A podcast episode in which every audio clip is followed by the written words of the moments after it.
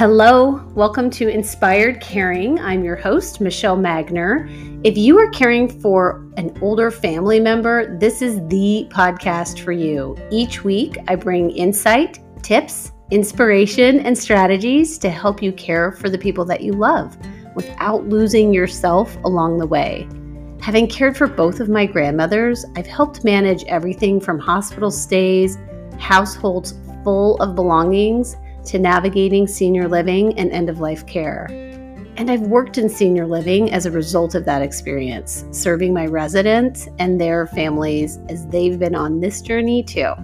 Thank you for joining me today, and I hope you enjoy this episode of Inspired Caring. Hello, hello. Let's talk about arguing with our parents or family members when they um, they're not quite getting things straight or right. So my intentions with this podcast are to just continue to share insight and strategies and support based on my education and personal and professional experiences. My hope is that through this podcast and anything I create, obviously, on social media, um, or in other areas, emails, all of that, is that we're building bridges for you to improve communication with your family members and you're able to connect with people more because it just makes it so much easier as a caregiver if we have a slightly more peaceful journey. And I always want you to step away from the podcast feeling like you have some clarity and inspiration on how to take care of yourself in addition to your family member. It's called inspired caring, right? Inspired and then caring for yourself, caring for other people. And I speak to you from a place of love. I love you. You, the family caregiver who is doing the heavy lifting. You may be managing the day to day logistics or going through a specific medical event right now that is happening within the family maybe you're the family member that lives far away and you're part of the family care team and everybody's just trying to work through all the logistics of what's happening. You know how however you are engaging with this process i am here for you and i love you. I've been a caregiver for over 20 years and i know how it feels and i know how hard it can be and rewarding. I think about you know, also, what would I want people to know if they were taking care of me? How can I create value and produce things that are going to help set my kids up for success as my caregiver? Fingers crossed when I'm old. And I speak to you from a place of love for your family member. I love seniors. Tom Hussey has a great photo series called Reflections. I encourage you to go look them up. These pictures are incredible. There are pictures of seniors looking at themselves in the mirror, and their younger reflection is looking back at them. They are so incredibly moving. When I just sit and look at one of these pictures, I'll start crying because it's, I don't know, it just feels really profound. I just feel really connected to seniors and I feel like I see them for who they are and have an understanding of how they're feeling and what they're experiencing. Um, I can't explain it, but for years I've gravitated towards our older generations with so much love and reverence for them. And that's what's led me, drawn me to study gerontology and work in senior living for so many years. I also want to be honest with you. I want to tell you the truth as I've experienced it and seen it. And sometimes this means sharing something with you that may be hard for you to hear. And so, this conversation around yelling at our parents and grandparents out of frustration may be one of those times because I have to tell you that I would like for everyone to consider how we are speaking to the people that we are taking care of. And there's a whole, you know, another episode we need to do just around after you yell and the fallout of that. But right now, we need to really pause and look at how we are speaking to our grown up, adult, lived longer than us parents, family members, grandparents, whatever. The tone of voice and the words we're choosing and the energy behind what we are asking them and saying to them. So let me explain. I was sitting in my office one day at the memory care, and I heard this gentleman was there visiting his mom, and they were sitting in like that main living area, living room area, and there's residents and staff everywhere. And he just started in on her. Mom, mom, what's my name, mom? How old are you, mom? Where where are you, mom? Who who am I? Do you know me? What's my name, mom? And it was absolutely mortifying. The the the urgency and disruptiveness of his tone of voice, I mean, just took our peaceful environment to this next level of stress. And I went flying out of my office and because I wanted to break this toxic line of questioning. She's in a memory care. She lives there. He probably moved her in there, or one of the siblings did. And as a sidebar, you know, not all the siblings see what's happening and going on with the person. So maybe it was a different sibling that moved the mother in there. And he comes flying into town wanting to just, you know, prove that he she doesn't need to be there. Whatever it is, it just it was so disruptive. And so I wanted to break the toxic line of questioning and I offered them a couple of ice cream cones and just tried to divert the conversation a little bit. It was just so public and it was uh, just there was no dignity there and uh, I just you have to take a deep breath. It was just too much. But, you know, when's your birthday, dad? Remember I told you that yesterday. Things like that are just I, I mean, it almost, it literally almost makes me speechless. My jaw drops.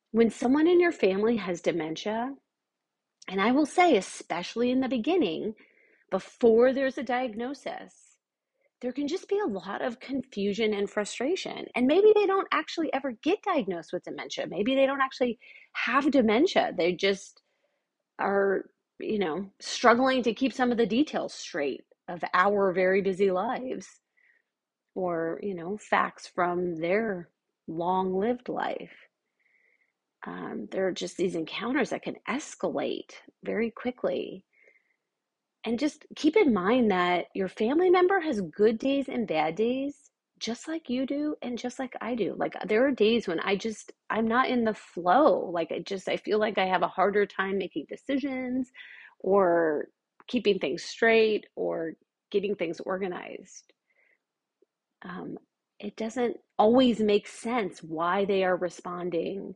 a certain way.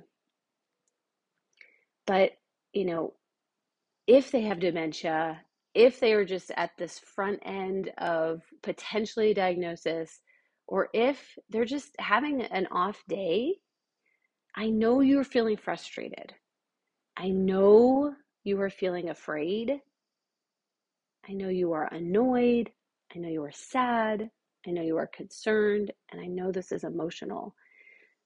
But we, we cannot take it out on them.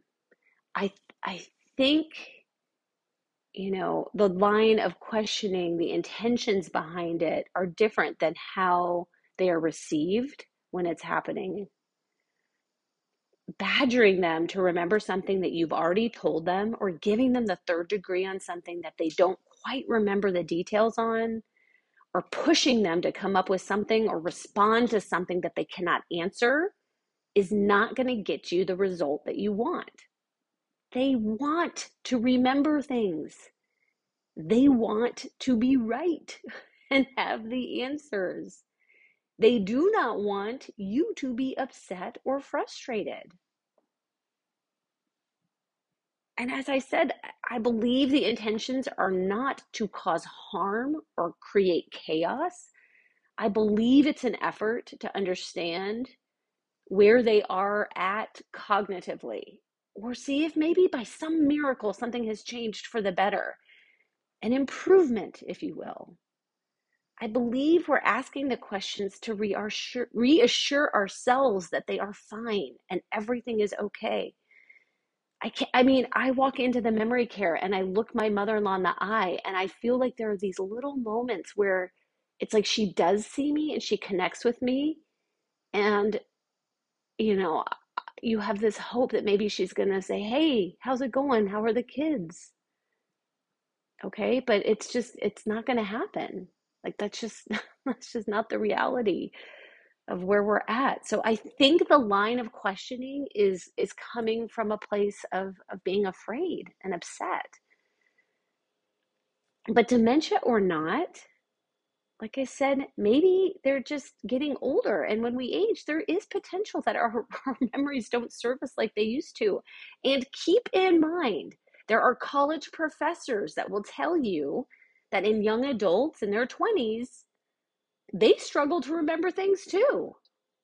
I read that one of my in my successful aging book. I mean, really something to keep in mind. Not everyone experiences memory loss, but you have a teenager or college student, there's potential they're not remembering everything clearly too, but we don't. I mean, maybe we do yell at them as well. Oh, but obviously for someone that that does have some cognitive impairment pushing them on details that they've known their entire lives like the names of their children or their birthdays it just leaves everyone upset. And one of the things that happens is they will start to do a lot of covering and compensating to make you feel better. So depending on on where they are, they may just agree with you quickly to end the conversation like, "Oh yeah, that's right. I knew that. I know that." But actually, they they still may not. But they're smart and they're trying to de-escalate a clear situation. They do not want you to be mad at them. My mother-in-law actually did a lot of yawning. It was so bizarre. I brought it up to the doctor. I'm like, she's yawning 25 times a day. I don't think she's tired. It was her way of covering for not knowing the answers to something. You know, when someone asks you something and you kind of yawn and stretch and look away and, and change the subject, that's what was happening. Is there something like that happening between you and your family member right now? See if there's something like that that's going on. That could be a sign that, that they're compensating or trying to cover. And I will tell you, if they live in senior living and you have an interaction like that son did with his mom, as soon as you walk out the door, we are picking up the pieces. They are, you, you leave and they remain upset and agitated and they don't remember why. They don't remember the conversation. They just know, you know, that they upset someone and someone is upset with them and they just, it feels icky. Like the energy just feels icky. So keep, just keep that in mind. Um, it's that Maya Angelou quote like people don't remember exactly what you said or did, but they do remember how you made them feel. How do you want this person to feel when you're around? Eye contact, smiling, peaceful. So please, please stop yelling at your parents and demanding that they answer questions that they're struggling to answer. It makes them feel bad and it makes you feel bad. So I've come up with four recommendations on how we're going to do this. Okay? I feel like I need to take a deep breath and calm down. I'm all worked up. Okay, the first thing is know your values. This is like I think, some of the core baseline of the work that I do. Go back and listen to episode 17.5 from March 2nd of 2021. I had to name it 17.5 because I realized I named the episode before 17 and the one after 18, and I had not numbered that episode. So go back and listen to episode 17.5. Knowing your core values will help you identify why you are being triggered. There's more going on here for you than then just messing up a detail. There's a reason why you are finding this so upsetting. Unpack that reason. Unpack it. When you know your core values, it's like unlocking and walking through a tiny secret door that explains so many interactions you've had with people. Oh, that's right. I was so pissed off about that because that core value felt attacked. So for me, one of my core values is integrity, you know, being who I say I am. I'm just, I'm doing the best I can every day. I try to do the right things even when no one is looking.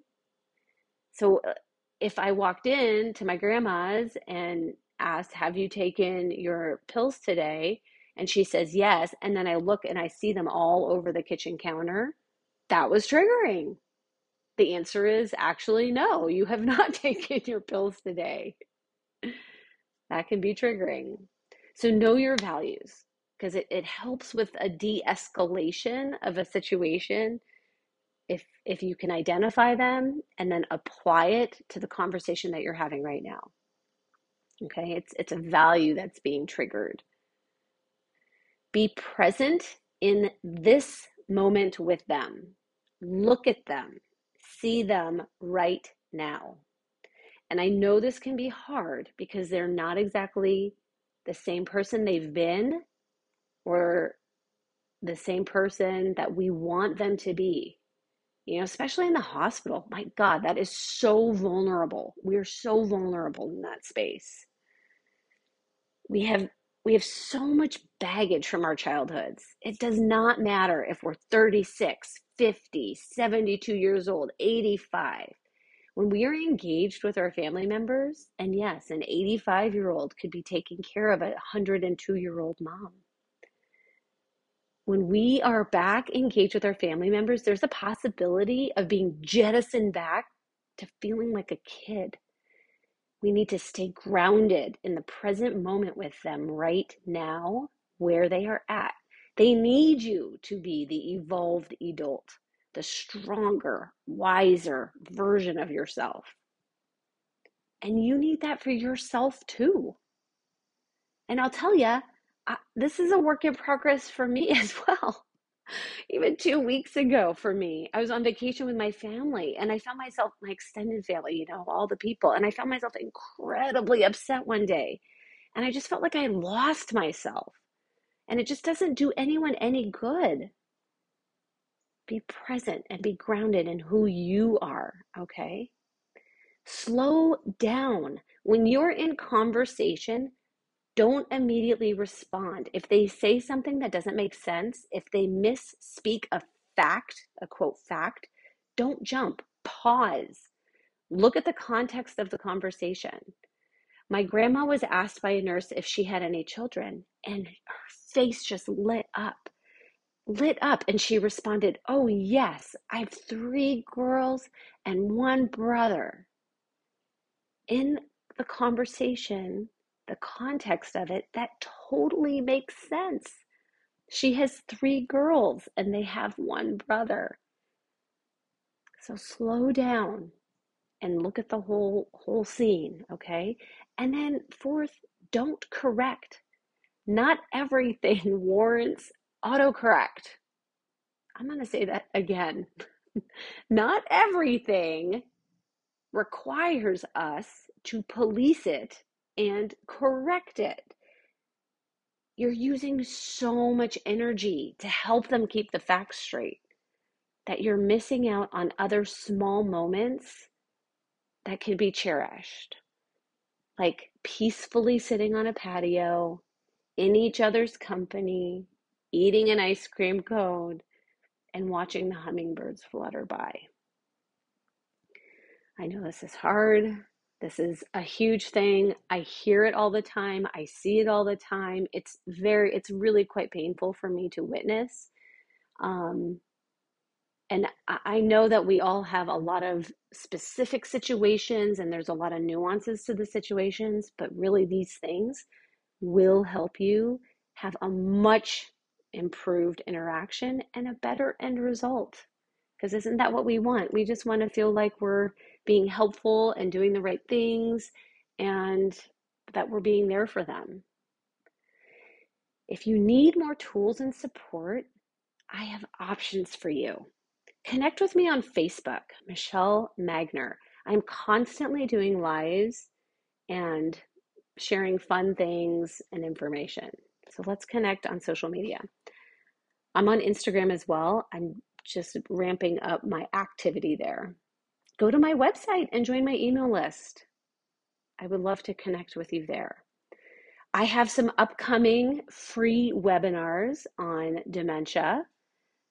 I would love for you to register for one of those and and come participate in that. You can join my 12 week group program. We discuss topics exactly like this together our values, strategies, and tools, and, and a lot of life coach type material interwoven with being a family caregiver. This is exactly what we're talking about. My next group session begins September 20th. Reach out to me for a consult. I do work privately with family caregivers. I have limited spots available, but I would love to talk with you about how I would be able to help you and your family. Okay, woo, listen, you are doing a great job, a great job. And I see you, and I'm here for you, and I love you. And they are so lucky. They are so lucky to have you. Look forward to seeing you next time.